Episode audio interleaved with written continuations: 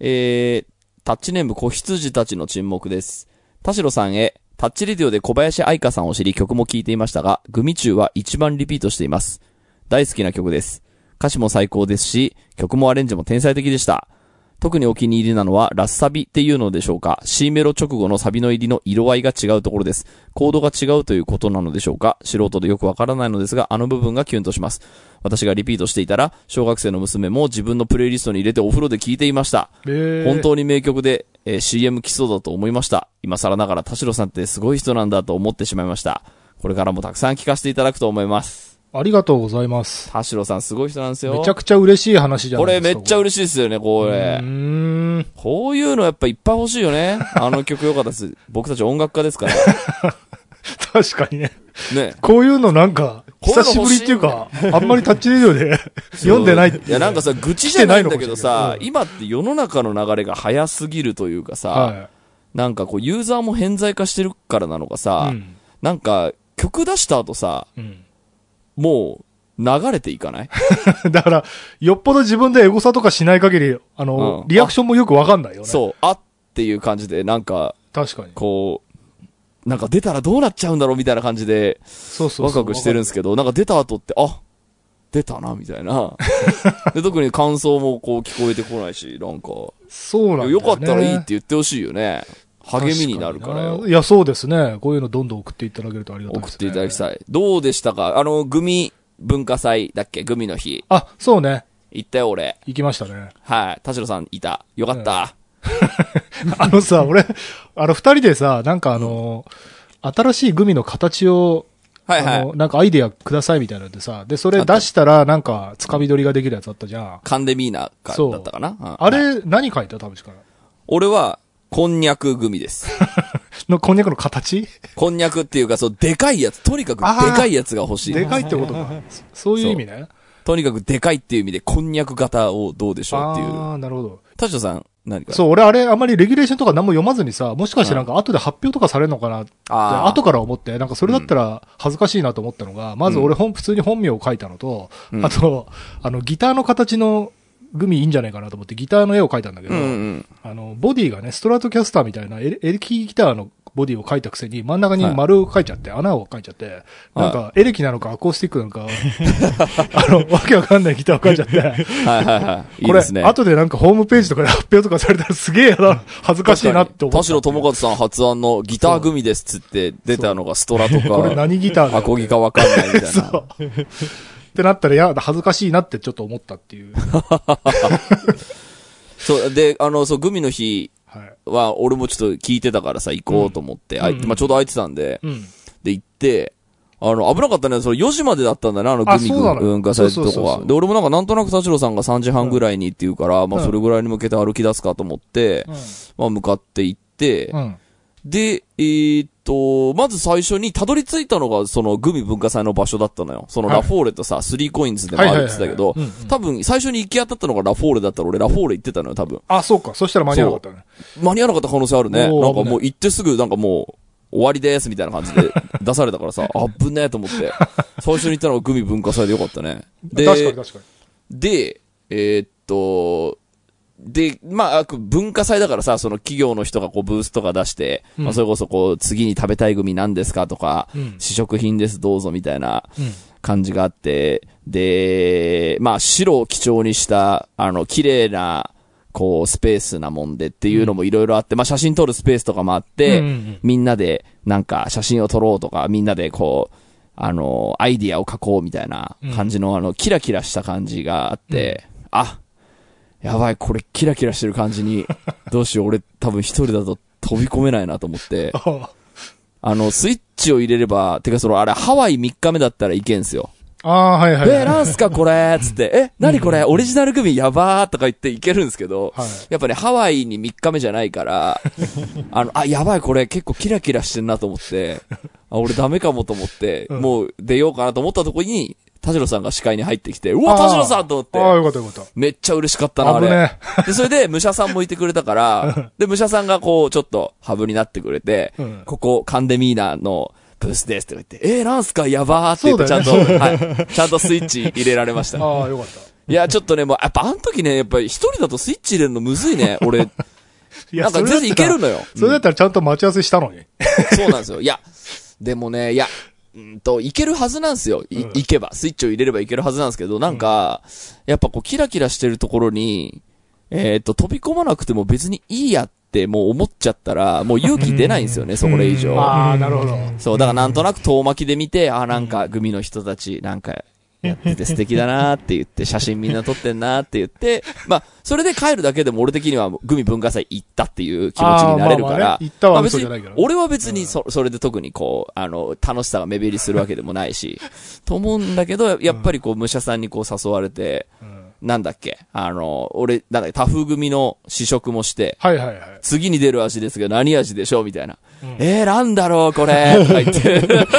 いいじゃん。楽しんでる。結構俺、スイッチを入れるとなんとかいけたね。えー、なんだろう、これ。って言ってたあの、楽しみ。で、その後スリーコインズも行って、うんラフォーレも行って、でちゃんとグッズも買って、あ、そうだよね、そう、グッズで、あの、グミ中のその3パターンも全部聞いたよ、俺。おうん。ーありがとうございます。はい。どうでしたか、田代さん？楽しかったよ。あの、なんか実際、そう、そのキラキラで言うと、俺も、あの、最初にあの、ラフォーレのあそこでさ、まあ、T シャツ買ったんだけど、うんうん。その時にさ、あの、抽選いかがですかみたいな、なんかあの、うんうん。お渡し会かな、うんうん。で、さすがにさ、僕引いてもしょうがないから、あの、いや、僕関係者なんで、つって、あの、キラキラしたお姉さんにさ、は断ったんだけど、い。はあ、そうなんですね、みたいな感じで。で、うんで、武者さんと話してて、あで、そこのなんか店長さんみたいな人といろいろ話したりとかしてさ、でも、あれ俺関係者じゃなくて、本当に、ただ覗きに行って T シャツだけ買いに行くんだったら、やっぱりもうちょっと恥ずかしかっただろうい。でしょ？そうでしょ？やっぱスイッチを入れるのエネルギーいるでしょうよ。だからなんか僕関係者なんでっていうのがすごい、なんと自分にエクスキューズを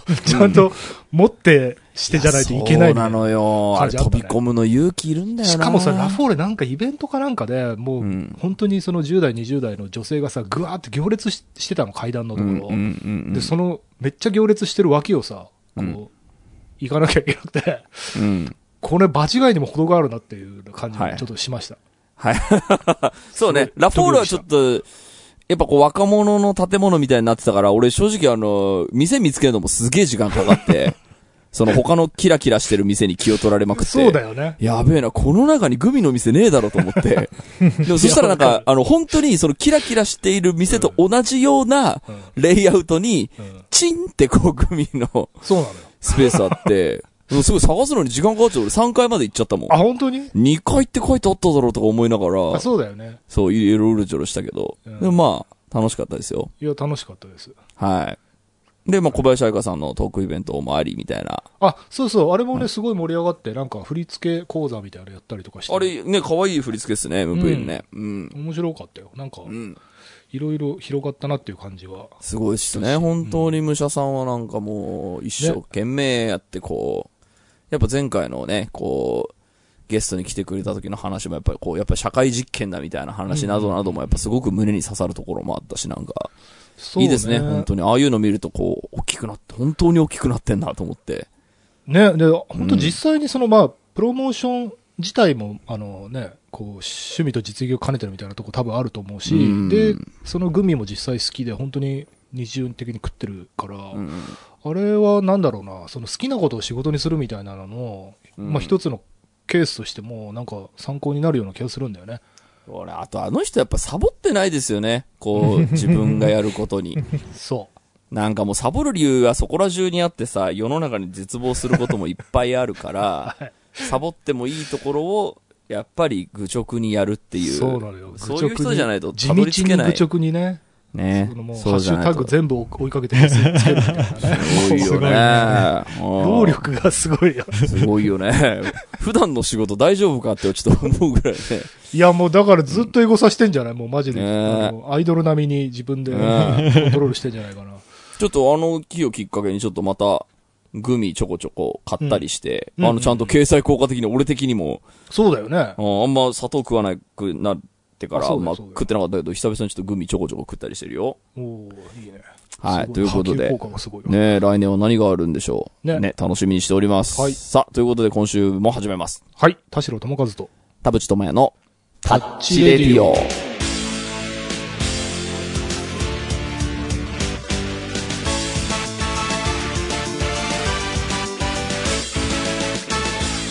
改めましてこんにちは田代智和です。改めまして、こんにちは、田淵智也です。この番組は作曲家田代智和とミュージシャン田淵智也がお送りする閉塞感打破レディオでございます。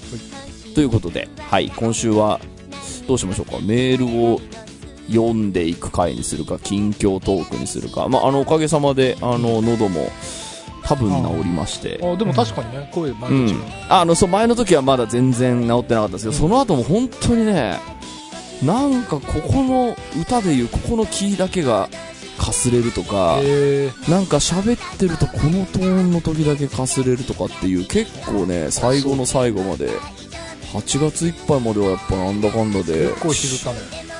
こんなことあるんだなと思いましたね。怖かったです。それあれ何？東京戻ってきてから点滴打った点滴はでも途中からもうマックス打ってるからこれ以上打っても多分あんま変わんないかもって言われてあ,、の薬であのステロイドとかは飲んでてで今もまだ飲んでるんですあのステロイドっていっぱい飲んだら徐々に減らしていかなきゃいけないかあらあはいはい3週間分ぐらいかけて減らしていかなきゃいけないっつって今まだ毎日こう飲んでる最中。だまあ結局その治癒能力に任せるしかないみたいなことなわけ最後はもちろん、うん、なんか医者が言ってたのは、まあ、あの結局あの骨折れてるところにコールドスプレーかけてるようなもんなんでみたいな、はいはいはい。あの骨折れてるってのはちょっと、えっと、例えがあれだけど、うんあのコールドスプレーかけてあの応急処置はできるけど、ね。あの骨が繋がるわけじゃないからね。そうそうそうそう。あのコンチってあの完治できるわけではないっていうので、なるほどなと思いながら、えー。もうあれはちょっとやりたくないね。本当に。もうやだよ本当風邪の時に大きい声出すのやめた方がいい。それはそうだ。あとはまあ風邪ひかないっていうのはね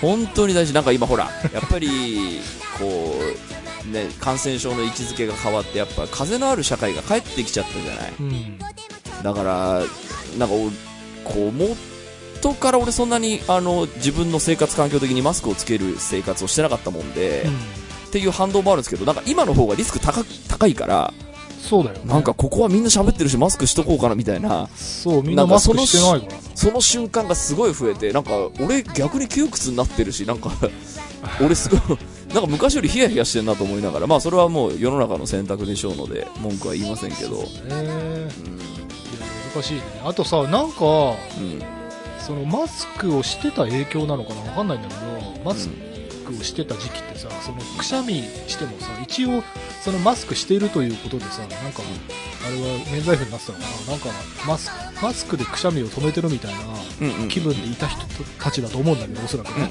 今マスクしなくなったじゃん、であのコロナ禍の時にさ咳エチケットっつってなんかこう肘のあの内側で二の腕のところでくしゃみしましょうみたいなのがさ、うん。あれがなんか根付いてない感じがしてそうね。マスクしてないのに普通にウェクションっつって空中に向かってくしゃみしてる人を最近よく見かけんだよ。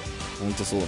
であれこれマスクしてた時ならまだしも 今マスク外した上に咳エチエチケットどうなったんだっていう。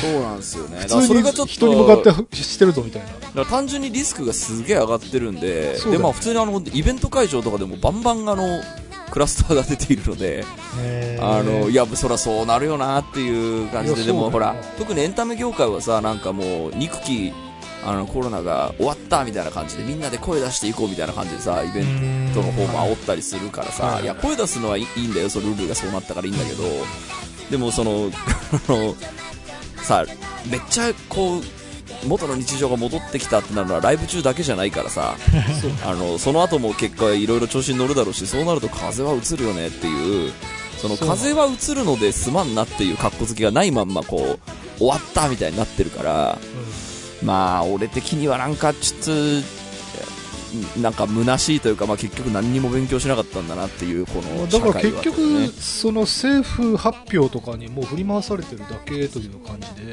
だからあの、病院なんかはさ、逆に全然そのまま継続してるんだよね。あの風邪の症状がある方は先に電話予約してくださいとか、行ったらまず別室連れてかれて、そこであの熱とかコロナ検査をさせられて、うん。で、コロナじゃないって分かった段階で内科の方にな、うんそのフィルタリングがされてるんだけど、病院はだからさ、病院がそれやってるってことはさ、コロナ終わってないってことじゃん。そうなのよ、まああのでまた多分ねワクチン打つ人もまた減るでしょうから、僕10月に予約しましたけど、ん。まあまあでも結構埋まってましたけどね予約。あ、そう。であの職域接種的なものも多分なくなる。はいはいはい。で来年からは有料になる。うん。来年度かまあ、なので、あの、来年度にそんなにね、綺麗になくなってるなんてことはそんなにないでしょうから、とにかく風邪は引き続き引くっていう世世の中が戻ってきて、まあ、その中でちょっとひ、ちょっとひどい風もあるので、うん、うん。よろしくなっていう感じの。なんか世の中になってきたなっていう感じがして、なんか虚しいっすね、なんかみんな一生懸命、なんか勉強してきたことは何だったんだろうなっていうのはこう思ったりするんですけどそうね。ね。だから結局なんか日常的に気にしなきゃいけないことがあるっていうのって、人間ってやっぱ負担なんだろうね。考え続けなきゃいけなきゃみたいな。いやだから全然そのもうあの声出し OK ってことにしましょうよって世の中になる分には僕は全然いいの。あのそれが世の中の選択なのであれば。それはそれ。で、まあ、それに対してどう対応していくかみたいな。感じなんですけどだからそこで誤解してあの終わったっていう人が出てくるので、それは確かに説明してないからそういう風ねこう解釈になるよなっていう。そうね。でさ、なんかさ、その、これ、俺もなんとなく気持ちわかるんだけど、あのタスクリストみたいにさ、終わったやつをどんどん消してって、その、記憶から抹消していくみたいなうんうんうんの一つに入っちゃってると思うんあ、これも気にしなくてよくなったんだ、つって、うんうんうん消しちゃって、うんうんうん。そしたら、なんかもう、それに対する知識も全部なくなるみたいな、そうっすね。そういう感じあるもんね。ってなった感じが。あれでそうあの、ね、イベントとかでやっぱりあのあのこう映りやすくなるのは、えーとまあ、客は客は全然あの離れてるとこだから知らないけど、まあ、客も全然バンバンクラスは起きてるんですけど、うんあの裏は裏でやっぱり、ね、アーティストの人たちがもうしなくていいもんだと思ってる人が結構多いんで、スタッフはまだしてる人いるんですけどアーティストの人たちが OK ってなってるからそれアーティストの人たち特にこの夏はほらフェスとかあったからさ話すじゃんね。ね。裏とかで結構ごちゃーってするから、まあ、そこでキャッキャキャッキャしてたらまあいろいろ吸い込むこともあるでしょうっていう感じで案の定3日後にみんなバタバタと倒れておおやっぱ怖かったねっていうう、そうだ。うん、っていうことはなんかああの裏見てるとまああのなんでしょうししょうがないというか、うん。そのルール付けをちゃんとしてないのでそこは、そうだね。うん、まあそこは、うん、あの全然そそっちが世の中の選択だったらいいんですけどなんか間違った感じでその元通りというなんか感じになっていくっていうのはなんかあのついちょっとあのこう嫌な言葉も使いたくなりますわなっていう感じもありますけどね。はーい。暗すいね。暗い話が。暗い話しました。明るい話していきましょう、えー今週も、えー30分間あなたの閉塞感をダハタッチ。田代友和と田口智也のタッチレディオタッチネーム卵かけご飯です。田代さん田淵さん寺さんダハタッチです。ダハタッチです。現在私は高校生なのですが今年のクラスになってから推しという単語が教室にはびこっています。私はずっとそのことを疑問疑問に思っています。推しという存在自体は別にいいのですが問題はクラスメートがクラスメートに対して推しという単語を使っていることですえーあくまで好きな人ではなく推し。でもよくよく話を聞いてみると、顔が好き、性格が好き、恋人はできてほしくない、告白されたら付き合う、などどう考えてもその推しは好きな人にしか思えません。しかもそのように単語を使っているのは1人や2人ではなく、およそクラスメイトの半数ほどです。しかも推しかぶりしないように心がけたりと、どう考えても恋愛しているようにしか見えないのですが、誰に聞いても恋愛感情を否定します。正直なぜこんな状況になっているのかとても戸惑っています。なぜみんな好きな人は恥ずかしいのに推しになった途端言いふらすのでしょうかまたなぜ恋愛感情を否定してまで推しであることにこだわるのでしょうかえーお三方の考えを教えてくださると嬉しいです。むずいなるほど。推しっていうのがもう、あれか、その要は、そのクラスメイト、その友達とかに、えー同級生とかに関しても推しという単語を使うような感じになったんだ。要はだから好きな人とか気になってる人とか、いい感じの人ではなく、はいはい推しっていう単語にすり替わっていったんですね。まあでもこれ、高校生っておっしゃってましたよね。あの、中学とか高校の時は、そんなもんじゃないですかね。うん。なんか、いや、これ、ちょっと、あんまりこの話したくないけど、まあ、もう時効、時効というかね、あの、うんすると、自分が、僕、高校じゃないけど、自分が中学の時とかは、やっぱり男子同士でさ、うん。あの子は、その、ルックスがどうとかさ、あのまあ、スタイルがどうとかさ、まあ、そういう話をしてるわけですよ。うん。うん。で、なんか、そういう感じかなって思うんだよ。自分が本当に真剣に好きなうん。人のことを、うん。そそんな大っぴらに言い合えないというか、そうね。それ以外のなんかその、それこそ今で言えば美女がいいみたいな、なんかそういうことは話しやすいんだよね。そうね。だからなんかそうなっていくのかなっていう気がするんだよね。おっしゃる通りだと思いますね本気で。好きなんだよねみたいな話をみんな大っぴらにしてたら、そっちの方がなんか不自然というか。だからその昔で言うさ、その、お前何々のこと好きなんだろうみたいなのに対して、別に好きじゃねえしっていう、あの、友達間の、あの、本心は隠すみたいな、そうそうそう。やつのちょっと言い換え版とか、もうもうちょっと言語化が進んだバージョンなのか、うなのかなとは思いますけどね。あん。の。うん、まあ、いろんな、いろんな、こう、仮説があるんですけど、うーんと、逆にですよ、その、好きという気持ちが本当だったとしましょう。その、この本人が、この人が見るように、いや、それ、推しじゃなくて好きな人じゃない？っていうのは、本心を隠しているっていう説と、もう一個、推しということで、えーっと、自分は、えー、惨めじゃない、えー側にいるのだという、えー意識でいたい。その自己肯定感を保ちたい。えーもっと言うと、えー片思いをしているとか恋焦がれているっていう自分になりたくない。はい。ただ、えーなんかこう恋愛はしてみたいとか付き合いたいとか、うんなんか、あの、いろいろ漫画とかね、本とかで読んでこう憧れるところはあるんですけど、はい。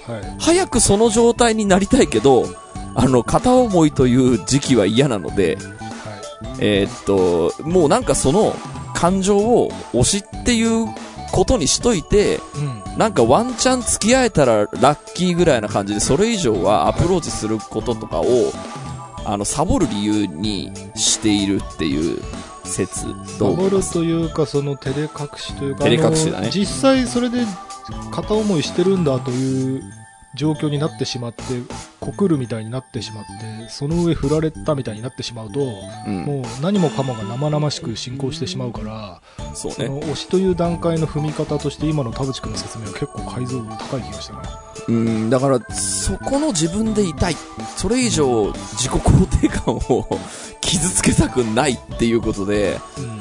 推しっていうことでなんか自分を保ちたいみたいなのもいるのかなそれもいるかもしれない。確かに複数のパターンが。ただ、なんか、もっとこう、広い目線で見ていくと、今って、その付き合うのにさ、あの、クラスメートでさ、話してとかさ、隣の席で、こう、関係を深めてとかさ、あの、行き帰りがずっと同じ電車だから同じ趣味が見つかってみたいな、なんかそういうプロセスよりもさ、あのーマッチングアプリで見つけた方が楽じゃん？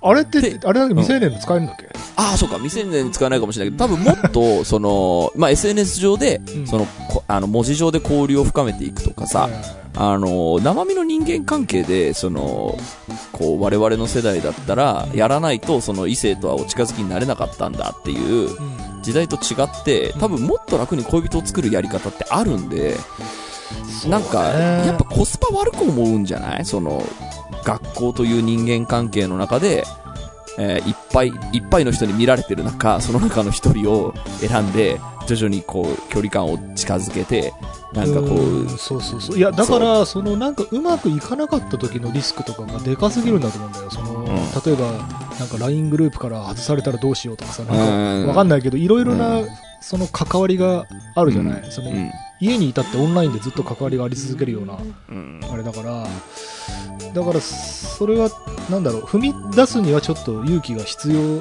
となりすぎるっていうのは昔と違うところかもしれないけどでも一方でやっぱ部活とかうん、その通ってる塾が一緒とかなんかその共通項であの、よく会うねとか話してる間になんか惹かれ合ってみたいなことは全然今でもあるとは思うんだよね。うん、そうね。うん。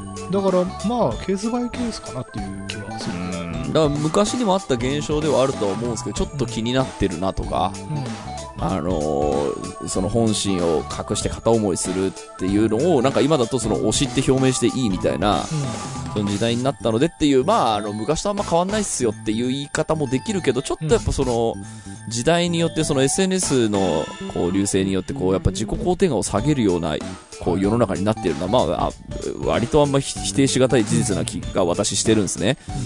まあこの世の中にいると自己肯定が低くなるよなっていう感じがするんで、あの、だからその中でその自分を守るためにっていうので、こう、気持ちの表明の仕方も変わってきてるっていうのは、あり得るかもしれん。いや、あと、これあれかもしれない。また、あのーこの間、何週間前に話したブラックの話と一緒で、推しっていう言葉にやっぱりいろんな意味を含みすぎなんじゃないかなっていう。うん、そうね、その言葉を安く使ってるっていうのも一つあるね。だから、えっ、と、俺がさっき言った話で、俺が中学生の時っていう話でさ、あの子可愛いねとか、あの子スタイルいいねみたいなのっていうのは、やっぱり、その、理由をうん。ちゃんと言ってたの、口うんで。だけど、今それを全部ひっくるめて推しになってるだけなんじゃないかそうなっていう。、確かに確かに。で、そそうなるとさ、うん。その、何でもかんでもブラックって言ってた話と一緒で、何でもかんでも推しって言ってるだけ、その、うんなんかちょっといいポイントがあったら推しっていう言葉に変換されちゃいすぎ、うんうんうんうんうん。なんかそれだけなのかもしれない、もしかしたら。そうね。うん。まあなんかその昔も、その、なんか何々くんって可愛いよねみたいな感じで、えーっと、ちょっと女子の中で、まあちょっとした、なんだろう、こう、お王子様的な見方というよりかは、うんうんうん。なんちゅうの、もうちょっとこう、マスコットキャラみたいな感じで、はい。なんか、な、あ、何々くんこっち見たみたいな感じで、こう、キャッキャみたいなはい。のって、まあ昔もあったんで、なんかそこに対して、そうだね。だからそれの、その可愛いと、とか、そのかっこいいとかっていう、ちゃんとはっきりしたこうんとを言ってたのが、全部推しに吸収されちゃってるだけなんじゃないの？でも確かに言葉として、なんか、そういう使いやすい言葉が出てくると、一気に楽になるっていうのは、あのーしやっぱあると思うんですよ。まあ、うん。うん。ここ最近タッチレードで話してた話ともしかしたら逆のなんか感じで、あの、それをこう、何、肯定するような立場になってるかもしれないですけど、うん。僕あの、女性タレントとか、うん。あの、グラビアに乗ってる女の子とかを、可愛いっていうのを、うん。えーっと、友人とか、兄貴とかが言ってるのを見て、あ、みんな言ってんだったら使っていいんだっていう、結構衝撃があったんですよ。なんうんかその女性に対してとかタレントとか、うん。まあ、それこそ、うーん、そのグラビアのに出てらっしゃる方とかを表して、やっぱり、まあ、ちょっとこう、なんていうんですかね、こう、一定の童貞マインドがあると、なんかその女性に対してこう、こう、なんでしょう、こう、下心ある感じのリアクションはしてはいけないみたいな。その、あの、ヤンジャンはグラビア見ないぜみたいな感じの、ヤンジャンは俺はカフスを読みたいから読んでるわけであって、冒頭のグラビアは見ていませんみたいな、あの、そのスタンスあった、あったありますね、ありましたそう、ね。ありましたよね。で、そこに、なんか、みんなの前で可愛いっていう人を見たときに、あ、言っていいんだっていう、でちょっと安心したところあったんですよね。なるほど。ちょっと思い出したけど、これ企業の話してて。あ、そっか、言っていいんだって思って、そっからやっぱその、異性の人に対して可愛いっていうことの、やうん。っぱ抵抗がだいぶなくなって、えーとまあ、男子校だったので、まだそれでもプライドっていうかなんかこう気遅れみたいなのはありました、まあ、女性と遭遇することがそんなになかったんで、あれでしたけど、じゃあ今年取って、なんか特に30も超えてとか、可愛いとかって人に言うこととか、そのなんか衣類とかに対して、何それ可愛いみたいなのに、あの可愛いという単語を使うことに、あの抵抗なくなってから、は結構会話しやすくなったっていうのがあって。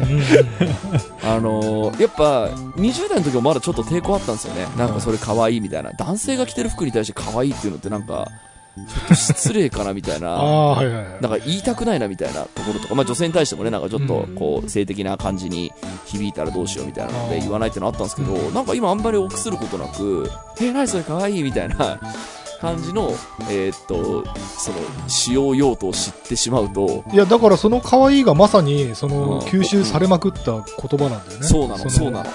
の。なんか、いい、いい意味ですっていううん主張でしかないというか、そうなの。本来の可愛いの意味はもうほぼないっていうか ないですいいいですね、と。可愛い。し。そうそう。そうね。いいですねになっちゃってるよね。そうね。いいです。そう、いいですねになってる。っていう意味では、なんか、そのやっぱ、安心できる、その、共通言語を見つけた時の、やっぱり、それを使ってる限りは自己肯定感は保たれるっていうのはある気がすんだよな。確かに。うん、特に学校という、その、か、あの、コミュニティの中だと、そうね。なんかあるんじゃないかなと思ったりは、ちょっと、共通言語う。でもまあ、なんですかね、その、僕とか田代さんが言ってる、その、言葉を、こう、安易に、言語化をサボるなみたいな目線で言うと、この推しという単語に頼り切ってる状況は、どう言い換えていったらいいですかね？あのーいや、これね、言い換えなくてもいいと思うんだよ。それに気づいた私の優位性を大事にした方がいい。ああ、はいはいはい、はい。なんか、その、結局、その小さな檻の中のうん民なわけじゃないですか、そのクラスメートなんて所詮。うん そうね。はい。その、中学とか高校ってもう本当に閉じた世界だから、あの、あえてなんか言い方を変えたりすると、やっぱり今度自分が目立っちゃってなんかこう、はぶられたりするのも、なんか意味のないことなので、そうね。なんか別にその、自己主張しなくても、そうね。そのみんな、推しって言葉を、こう、なんだろうな、まあ、チームメイトのなんか掛け声みたいなもんなんじゃないかなと思うんだよ。はいはい。チームメイトの掛け声。なんかこうさフ、ァイトみたいな。あの、そのコミュニティの中で使う言葉みたいなのがあるじゃない。なんか、うんうんうん。その一般的な用語じゃないんだけど、なんか、はいはいそこのコミュニティではややたら流行ってる言葉とか、はいはいはいはい。あるねなんか。そういう感じで、部活用語みたいな感じで、ぼんやりこうスルーしちゃった方が、はいなんかあんはまりイライラしたりとかするよりい。は、そうね。なんか別に大したこと言ってねえな、この人たちっていう感じうんうんで、冷静に、まあ確かにそうね。スンとしてれば いいんじゃないかな。だからやっぱそこにこう、なんか、ピンとこなかったっていうこの感性は多分正しいので、うん染まる必要もないし、そう。うん。で、まあ怒りすぎてもあれだしってこれなんか自分に言ってるみたいですけど、あ の怒りすぎてもまああれなんだなって思うと、まあ自分は自分なりのじゃあこれをどう言い換えようかなとか、いや普通に気になってんだよねとか、普通に可愛いと思うんだよねでもいいし、なんかその単純にいい人だと思うんだよね。でもいいし、ね、だからそこら辺が多分ね、言葉を尽くせば尽くすほどね、生々しくなってくる、そうね。だから、結局推しにな、吸収されていく。んまあだからそうの、使いたくないこの人は、その、そんな私はこういう感じで言語化しましたよっていうのを、うん。やっぱ考えてほしいですよね。うんうんそしたらなんか、あの、自分の中でもこう、なんか流飲が下がるというか、ちょっと腑に落ちるとでもさ、今ちょっと話してて思ったけど、もしかしてその推しの中にもさ、うん、あのさ、激推しとかさ、うんちょい推しとかマジ推しとかあはいるんじゃないの、はい。あの、スキピとかカレピみたいなやつ、ね。そうそうそうそう。これ、意外と推しの中にさ、グラデーションが何いや、あ何回るあるかあるんじゃない？あるあるあるあるある。絶対ある。で、そうなんだとしたら、それはそれで多分、なんだろう、成立してるというか、そうね。それもちょっと聞いてみたいな。聞いてみたいねうん。だから、その壁になりたいのか、床になりたいのか、椅子になりたいのか、あ、そうだよね。なんかその推しというものに対しての、その、えっと、なんでしょう、言語化に対しての、そのランクは確かに、あるあの、彼らしか知らないと思うんですよ。俺もう忘れたもん、スキピとカレピの違 い。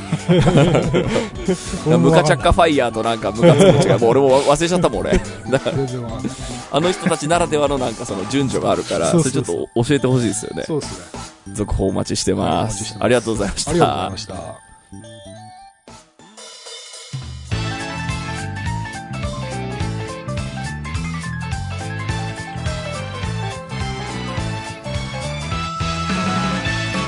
はい、エンディングのお時間でございます。今週もありがとうございましたした。番組のご意見ご感想はブログのメールフォームよりお寄せください。タッチ二人に話してもらいたいこと、大募集でございます。E メールアドレスはタッチレディオアットマーク Gmail.com、tacchiradio アットマーク Gmail.com でございます。えー、オフィシャル X の方もぜひチェックしていただければと思います。ということで、はい。えー、これ、もう、これで今30分ぐらいですから、あこれぐらいでやっぱこうサクサクいけるといい 楽しかった収録。ねえ。いや、あの、メール引き続きお待ちしてます。はい、お願い。ということで、今週はここまででございます。はい、お相手は田代智和と、田淵智也でした。また来週。「